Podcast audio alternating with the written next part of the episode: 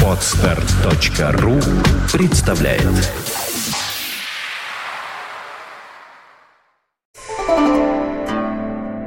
слушаете аудиоверсию подкаста «Двое на Арбате».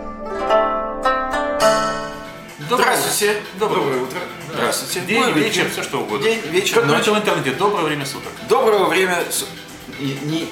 Доброго времени суток. Вот, доброго времени суток. Здравствуйте. Да. Очень приятно с вами находиться вновь. Да. Итак, дорогие друзья, я сегодня опять в бандане. Товарищ Бархатов снова в каске. А я снова в своем натуральном лице. Да. да. Это происходит потому, что мы сегодня чрезвычайно злы. Очень злы.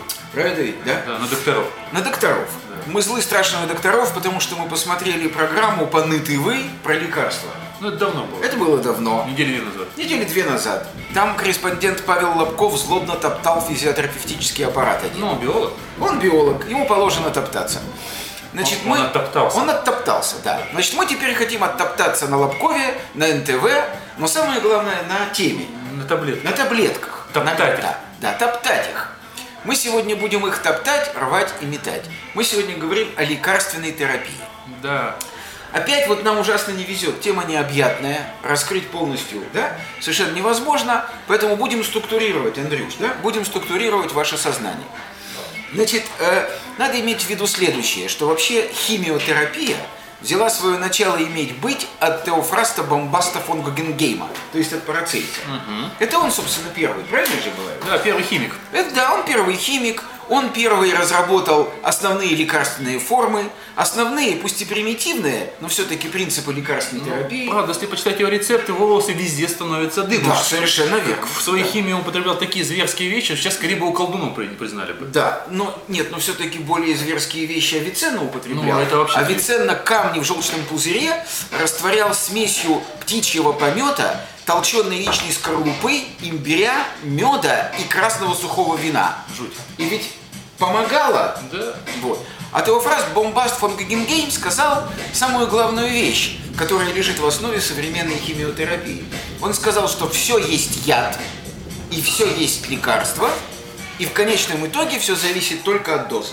Ну, мы с тобой же цитировали, это у нас как-то чуть-чуть не побили за это. Да. Говорят, что мы козлы. Козлы, хорошо. Да. Все козлы. И козлы это все, и все зависит от дозы. Это точно. Вот и все. Поэтому Теофраст Бомбаст фон Гогенгейм был совершенно прав.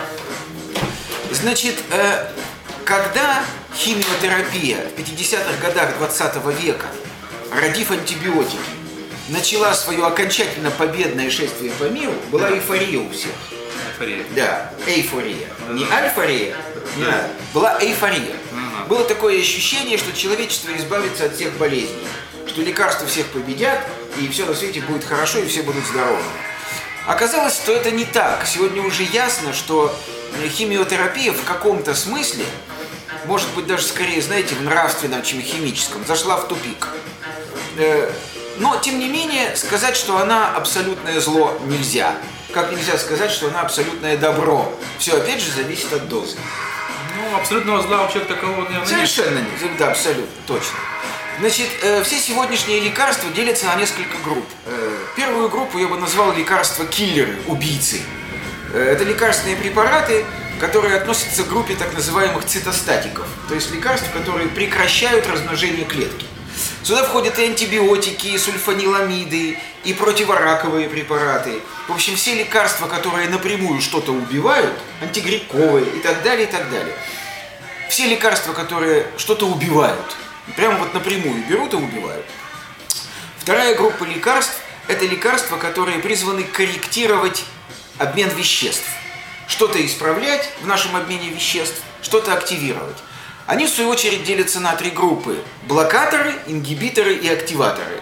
То есть есть лекарства, которые блокируют какой-то фермент в нашем организме, не дают ему работать. Есть лекарства, которые замедляют действие какого-то фермента в организме. А есть лекарства, которые, наоборот, активируют действие какого-то фермента. Ну, то есть, получается, они могут одинаково действовать. То есть, как убивающее лекарство может убивать что-то, предположим, там, да, ну, какую-то опухоль, может, теперь же можно да. убить лекарством. Да, так и замедляющее может. может замедлять, наоборот, действие, ну, развитие опухоли. То есть, практически они похожи по действию. Нет, могут быть... смотри, вот лекарства-убийцы, они напрямую убивают клетку. Угу. Они повреждают в ней что-то, угу. и она умирает. А лекарства, которые... Замедляют? Нет, а лекарства, которые модифицируют наш обмен веществ, они на клетки не действуют. Они, они действуют на ферменты. Угу. То есть на те вещества, которые выделяют наши клетки, угу. или которые находятся в так называемом свободном полете в нашем организме. Понимаешь, да? Угу. Вот. Это как бы вещи разные совершенно. Э, третья группа лекарств – это лекарства, которые э, так или иначе изменяют функцию наших органов. То есть лекарства, которые действуют э, не на клетки убийственным образом и не на ферменты, а действуют, э, скажем, на мышечные волокна, которые находятся в стенках, значит, сосудов наших, или на какие-то микроэлементы наших внутренних органов, замедляя, блокируя или активируя их работу. Они тоже делятся на блокаторы, ингибиторы и активаторы, да? То есть вот поняли, да, лекарства, которые убивают, лекарства, которые изменяют обмен замедляют. веществ или метаболизм, замедляют, замедляют активируют, да. и лекарства, которые действуют на внутренние наши органы, да, все. Вот все три группы лекарств. Значит, еще раз хочу сказать, все лекарства яды. Нет ни одного лекарственного препарата, которое не было бы для организма вредно. Значит, который не был бы для организма вреден в той или иной степени. Да. Поэтому, когда вам говорят, это лекарство совершенно безвредно, это означает, что это не лекарство. Да? БАДы. Ну, БАД, биологически активная добавка. На них, кстати, и пишут. Да. Не является лекарством. Ну, только или... зачастую их все равно выдают за лекарство. Особенно это все мы сейчас об этом поговорим. Врачи, да, да, да. Об... Это отдельная тема, подожди. Mm-hmm. Или, скажем, вот наши аптеки сейчас набиты всякими сосалками, какими-то там сиропчиками, mm-hmm. какими-то конфетками. Это не лекарство, понимаете? Это, скажем так, сопутствующие медицине какие-то препараты.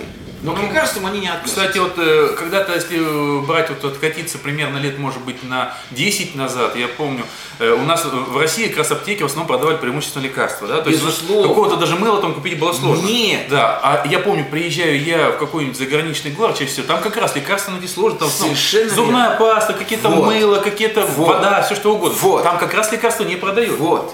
Вот. Товарищ Бархатов подмечает гениальную совершенно вещь, но они просто чуть позже, Андрюш, ладно? Хорошо. Каши не было в голове. Хорошо, каша это плохо. Итак, мы поняли, что такое лекарство, да?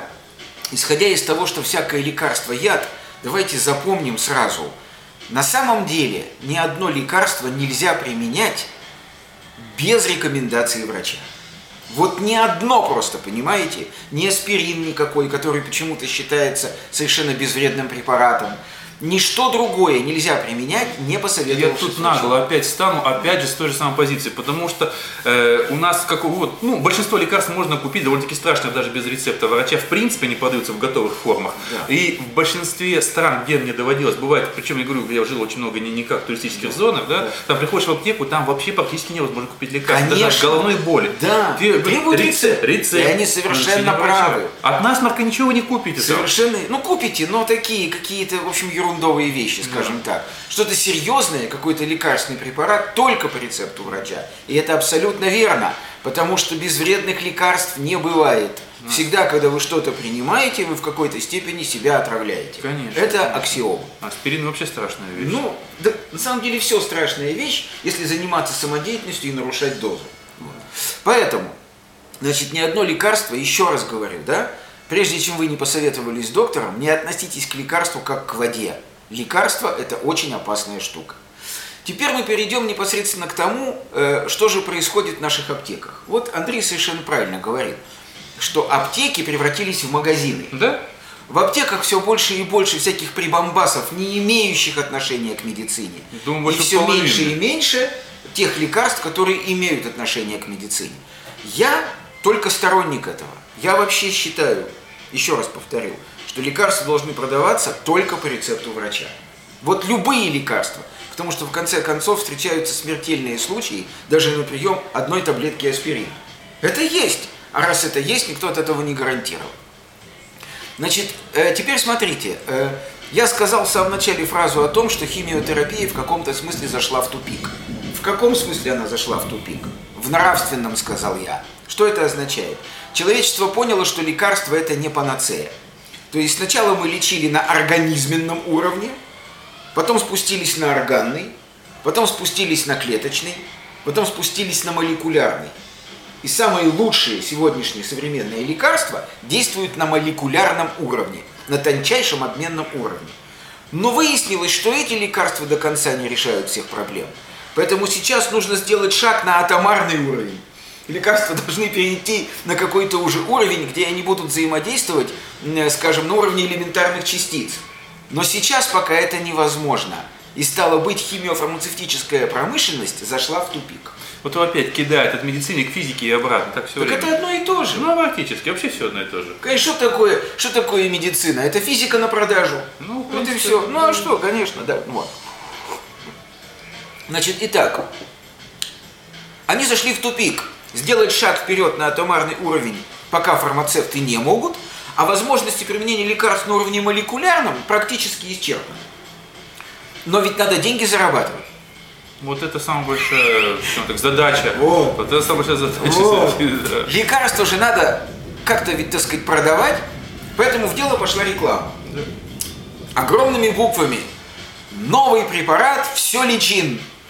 Да. Да. Слушай, кстати, я вот тут хочу тебя да. перебить. Я вспомнил цитату из нелюбимого этого доктора Хауса. Там в одной серии есть, когда у них был спонсор в клинике. Это спонсор, сам владелец крупной фармацевтической да. компании. И он его там буквально принуждал, вот, принуждал, потому что у него был выбор, либо лишиться своих сотрудников, которые вам нужны, да. либо сделать доклад в пользу нового лекарства. Они... А новое лекарство отличалось от, чем от старого, тем, что поменялась упаковка и поменялась цена. Конечно, больше чем. Вот там очень хорошо и тонко было в одной серии Именно. Хауса это подмечено. Ну да, боже мой. Это да. расхожий момент, в том-то все и дело.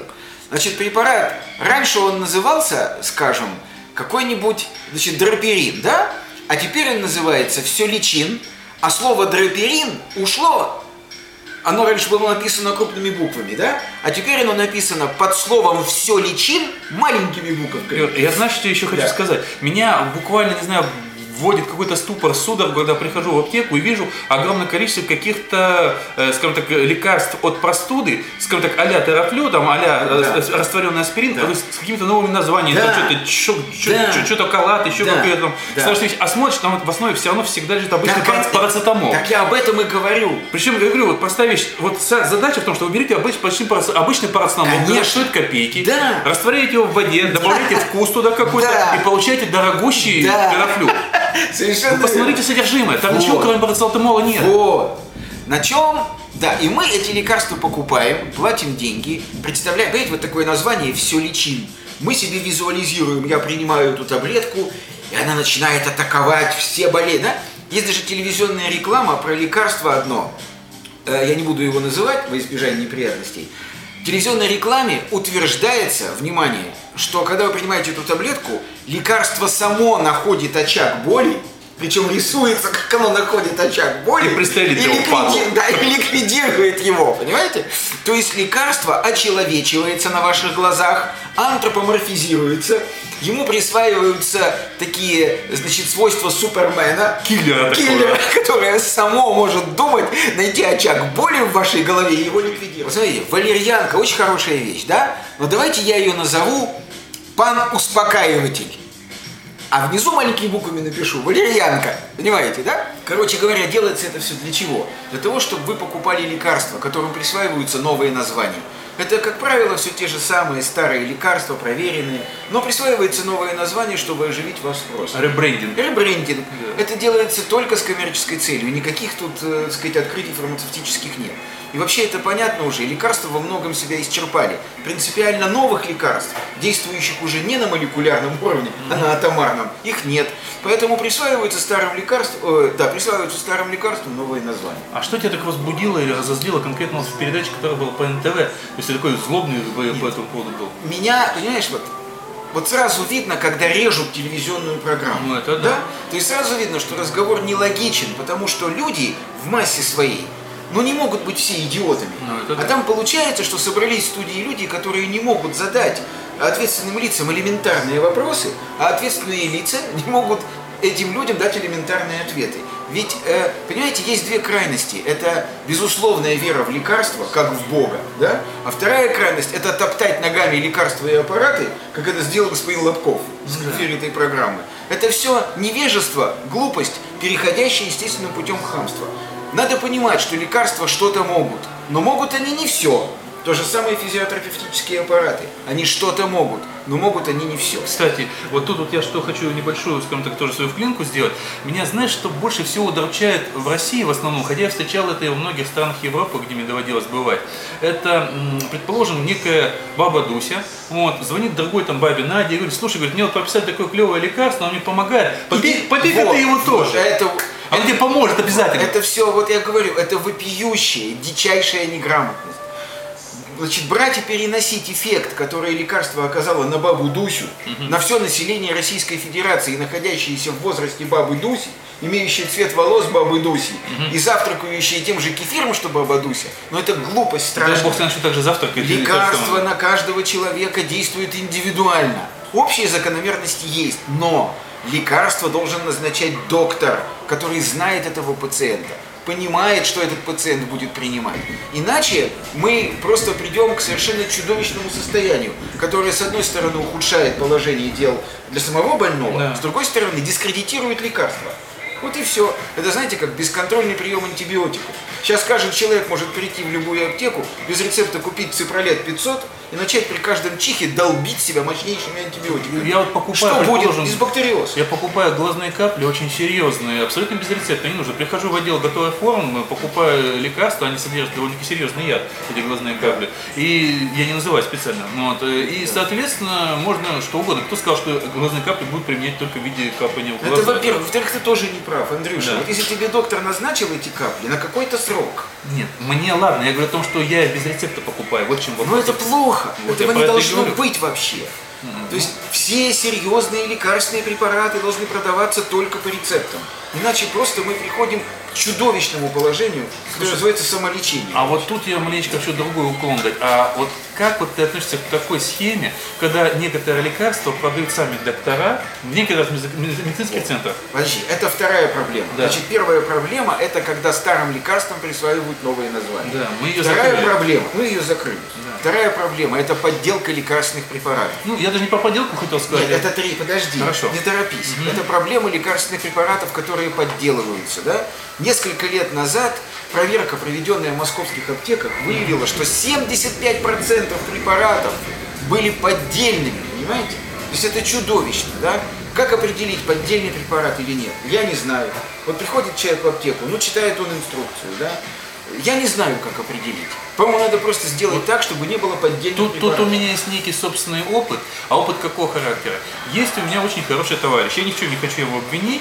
Но долгое время, сейчас совсем другими делами занимаюсь, электроникой, но долгое время, когда был более свободный бизнес, у них было что-то типа небольшого цеха, они там делали таблетки. Вот. Я не говорю, что они делали подделки. Нет, просто я говорю о том, что в принципе люди, не имеющие медицинского образования, ни фармацевтического образования, никакого другого специального образования, просто покупается линия, как предположим, линия по, по, по компакт-дисков или чего-то другого, и штампуются некие таблетки, которые продавались в аптеках. Какие таблетки продавались в аптеках? Я не беру судить, Андрей, не были хорошие. Я тебе сейчас объясню, мой дорогой. Тот, кто делает таблетки на станках, не должен иметь фармацевтическое образование.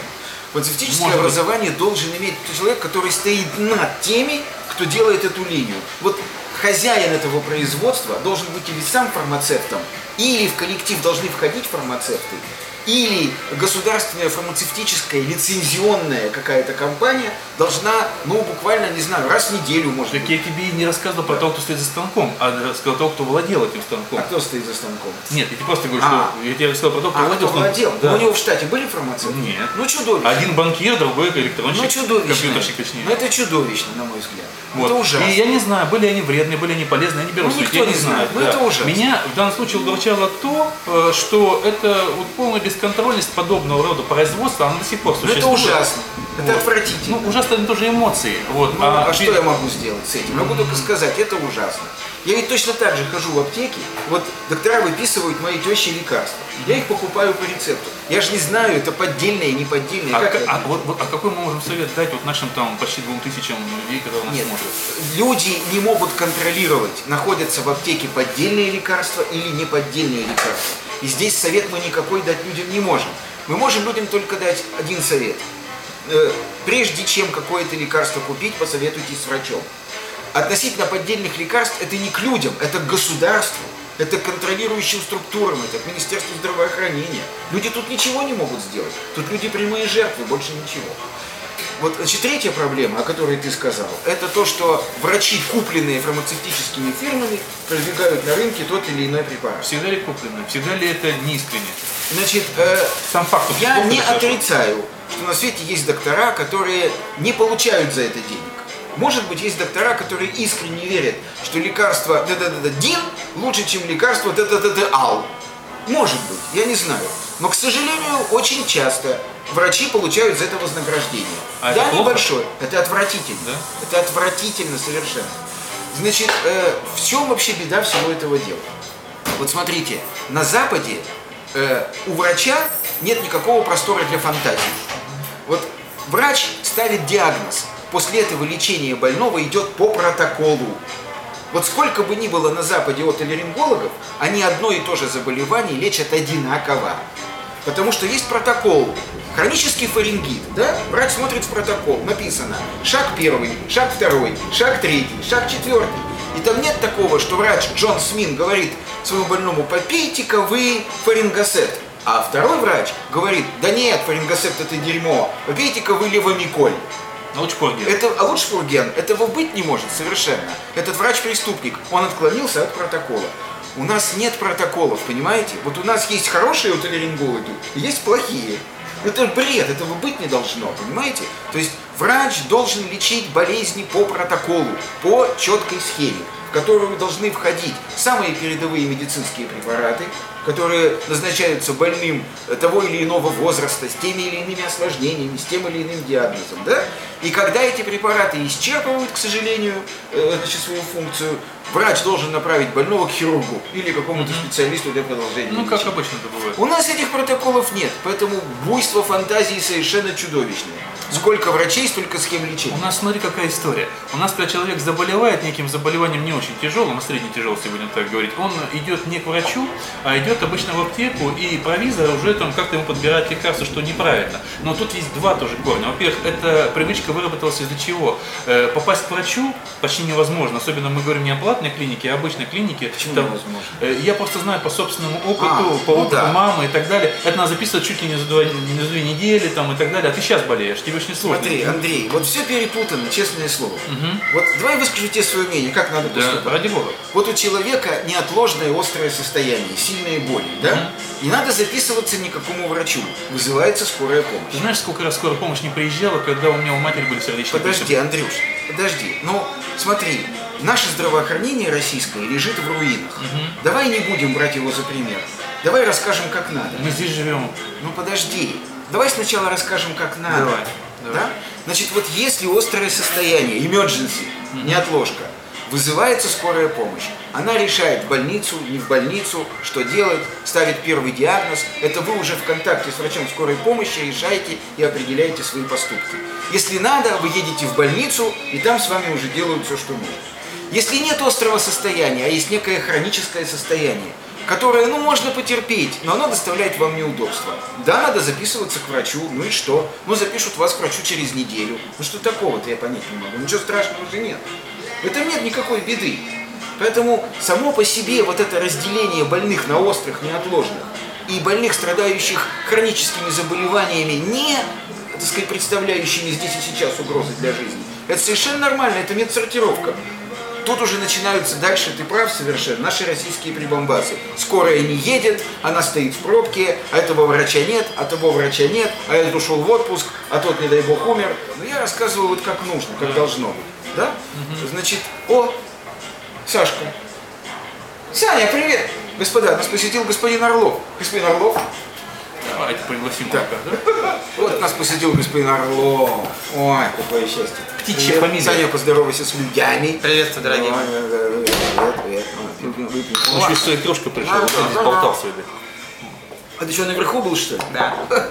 Наши встречи воскресные, видите, место встречи изменить нельзя, Высоцкий был прав. Нет, я бы сказал по-другому, дураки друг к другу тянутся. Или дурак дурака видит. Да. Слушай, прекрати его, понимаешь? А-а-а. Дурак дурака не видит, а чувствует. Ты ничего не понимаешь в медицине, слушай меня. Да. Это самое, Сань, мы не будем тебя посвящать. Тут мы наговорили много про лекарства, просто уж как дальше пойдет, mm-hmm. так и войдет. Okay. А то рассказывайте содержание предыдущих серий. Сказать, да, да, да. Короче говоря, Андрей, я рассказываю, как надо, как должно быть, да? А приехала скорая, не приехала скорая, я же этого не знаю. Значит, вот мое мнение заключается в том, значит, резюмируя, да, что лекарство должно быть назначено доктором. Ну, это обязательно. Второе, что обязательно перед употреблением должна быть прочитана аннотация. Вот обязательно. Третье.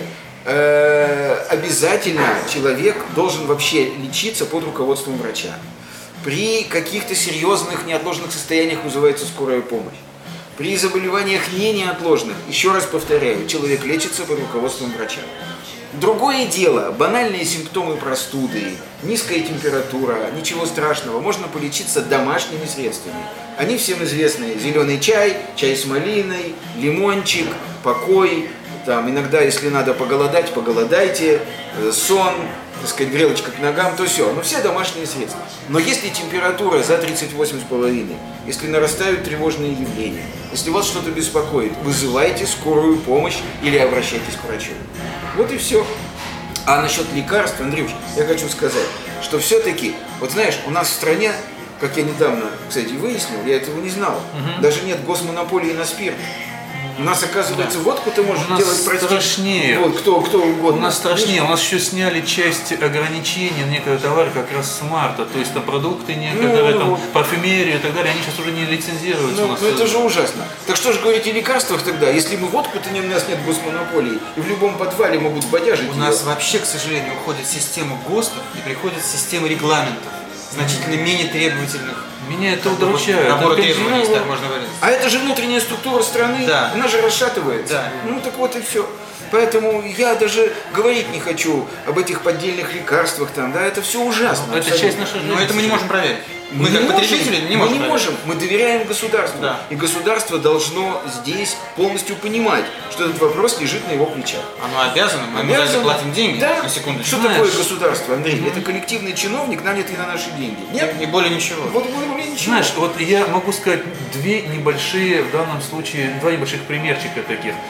Первое. Насколько я знаю, в большинстве стран мира, где мне доводилось быть, некоторые виды продуктов, не только лекарств, именно продуктов, они, во-первых, уровень цен, он подлежит определенному, скажем так, не сертифицированию, как сказать, ну, он стоит на определенном уровне, он не может быть выше, да, то есть это там тоже молоко, хлеб и так далее, то есть то, то же самое таблетки. А, то есть до какого-то уровня, да? Да, они, во-первых, есть определенные требования типа ГОСТа, плюс есть ценовая политика, которая не может быть выше, я знаю просто много стран, где это так, и поэтому, если ты не выгодно, ты просто этим не занимайся, то, что называется, но есть вот такая цена, она не может быть выше, это очень важно в наших случаях, когда таблетки просто стоят неимоверных денег для многих. И растут и дальше в цене. Да, для многих людей, которые не могут себе позволить, и, соответственно, они им нужны. Я просто знаю, опять же, по опыту близких мне людей, когда там стоят тысячи просто, да. а они зарабатывают просто не так много, и пенсии там получают не такие большие. Это как бы раз.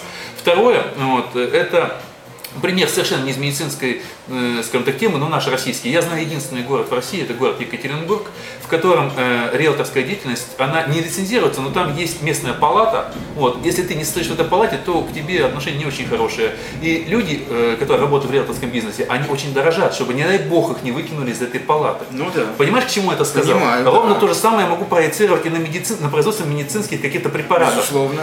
То есть должна быть некая структура, вот я назову какую-то, может, страшную такую, скажем так, вещь, должна быть некая регулирующая структура, желательно, чтобы она как-то хорошо зарабатывала, еще что-то, чтобы она не, была не коррупционна, да, вот, которая, я понимаю, я не знаю, как это решить вообще в России, которая, как, как бы высоко не зарабатывали, то есть я, я все время… Ты говоришь, как должно быть. Да. А как это сделать, мы не знаем. Я не знаю, хотя по той простой причине, что всем навязший уже пример это в виде милиции, но в Грузии как-то это решили, вот, да, тоже бывшая советская страна, как-то решили же вопрос с местной милицией. Ты имеешь в виду некий государственный орган да. или внутрицеховой? Ты знаешь, это не важно какой. Потому что важно, чтобы был некий орган. Потому что то, что назвал риэлторов, это внутрицеховой орган. Не то есть это некая ассоциация, да? для которой да. вопрос репутации не пустой да? звук. Да. У нее же власти нет при этом. Дело в том, что когда-то давно вся в стране везде деятельность риэлторов регулировалась. Это остаток того времени. Вот с тех пор в единственном городе, в Екатеринбурге, осталась палата, которая до сих пор регулирует деятельность местных риэлторов на рынке там. Ну, это очень, это очень правильно. Поэтому, соответственно, у них есть некое, когда человек идет, у него есть некоторые, скажем так, что ли, дополнительные критерии, входит это агентство в палату или не входит. Это степень доверия. Человек знает, куда он может пожаловаться, да. и у него берут лицензию. Да. И они этого боятся. Да. И это, это важно. Но у них вот власти я... нет. Да извини, это, это мощная власть, когда потом человек идет и он понимает, что в этом, у, у этого агентства нет, э, или, не дай бог, отобрали лицензию, он понимает, это становится известно. Да, это становится известно. Это не потому, тайна. Потому что есть у них свои печатные органы и так далее. Никаких проблем вот. Сообщить об этом. Поэтому в том-то и дело, человек уже сто раз подумает, нести ли мы туда свои деньги. То же самое касается таблеток. Ты говоришь, как это мы не можем решить? Извините, если бы сами производители таблеток, которые дорожат своим имиджем, создали бы некий вот такой орган и как-то доносили бы до людей. Вот. Так что я считаю, что вопрос очень даже может быть решаем. Хорошая мысль. Так может мы выпьем за это? Да. Отлично. Мы выпьем за орган. Не будем говорить какой? Нет, мы скажем какой. Да? Да. Мы выпьем за орган, который подлежит контролю организма, но при этом сам многое контролирует. Это сердце, что ли? А? Это сердце или мозг? Ну, у кого сердце, у кого мозг. У кого по большей части вообще этого органа нет. У некоторых совесть. А у кого есть, тот знает, о чем я говорю. А я знаю людей, да. У которых этот орган – это пенис. Это, а это программа следующая. А это, это программа тема, следующая. Следующей темы. Да. Насколько пенис соединен с совестью. Да. Да. Да. Вот. Если, если совесть у пениса, есть ли совесть у пениса, и есть ли у совести пенис. Нет, то, что у совести пенис есть, это точно. Не обязательно. Она так пенис достает. Это может да, быть что-то да, такое. Нет, а вот если у пениса совесть. Поэта вот это далеко заводит речь. Поэта далеко заводит речь, поэта нужно от себя беречь. Всего доброго. Поэтому да, аккуратней с таблетками. Аккуратней с, пени... э, аккуратней с таблетками. Будьте здоровы. И будь, будьте здоровы. И будьте здоровы. Вы слушали аудиоверсию подкаста «Двое на Арбате». Скачать другие выпуски подкаста вы можете на подстер точка ру.